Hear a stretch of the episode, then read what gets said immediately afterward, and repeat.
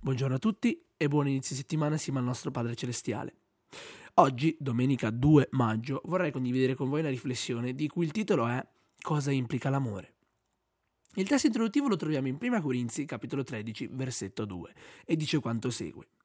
Se avessi il dono di profezia e conoscessi tutti i misteri, tutta la scienza, avessi tutta la fede in modo da spostare i monti, ma non avessi amore, non sarei nulla. I fratelli di Corinto avevano un gran dibattito riguardo a chi era il possessore del dono più importante. Questo porta a discussioni e divisioni. Questo non è l'obiettivo di Dio per la sua Chiesa. A quanto pare, il dono che avevano in quella città era la ricerca della supremazia, l'orgoglio e l'egoismo.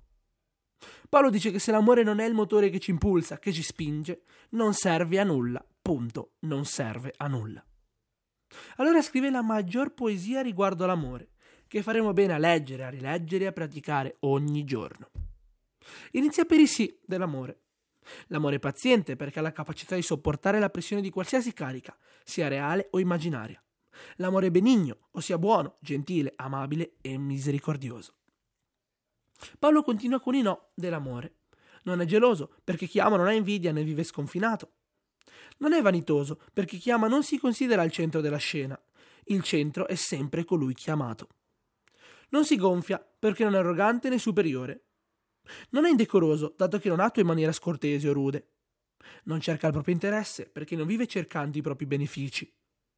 Non si irrita perché non si lascia provocare facilmente e se arriva ad arrabbiarsi cercherà di risolvere la situazione. Non serba rancore, se ferito si cura, se offeso perdona, se perdona dimentica. Non è felice nell'ingiustizia, ma si diletta nella verità.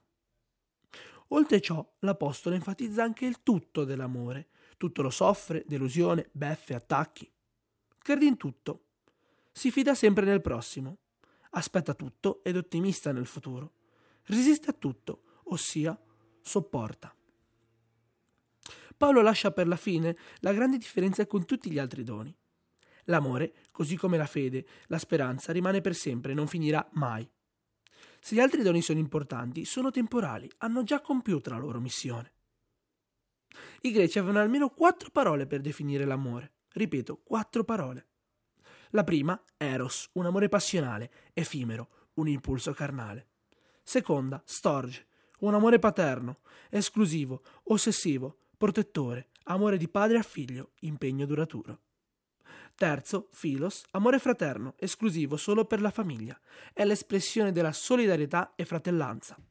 Ultimo, quarto, agape, amore biblico, includente, puro, generoso, altruista.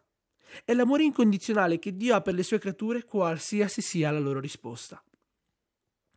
In risposta a questo amore che abbiamo e che dobbiamo compiere il grande comandamento presentato da Gesù, amare Dio con tutto il cuore e al nostro prossimo come a noi stessi. Amen.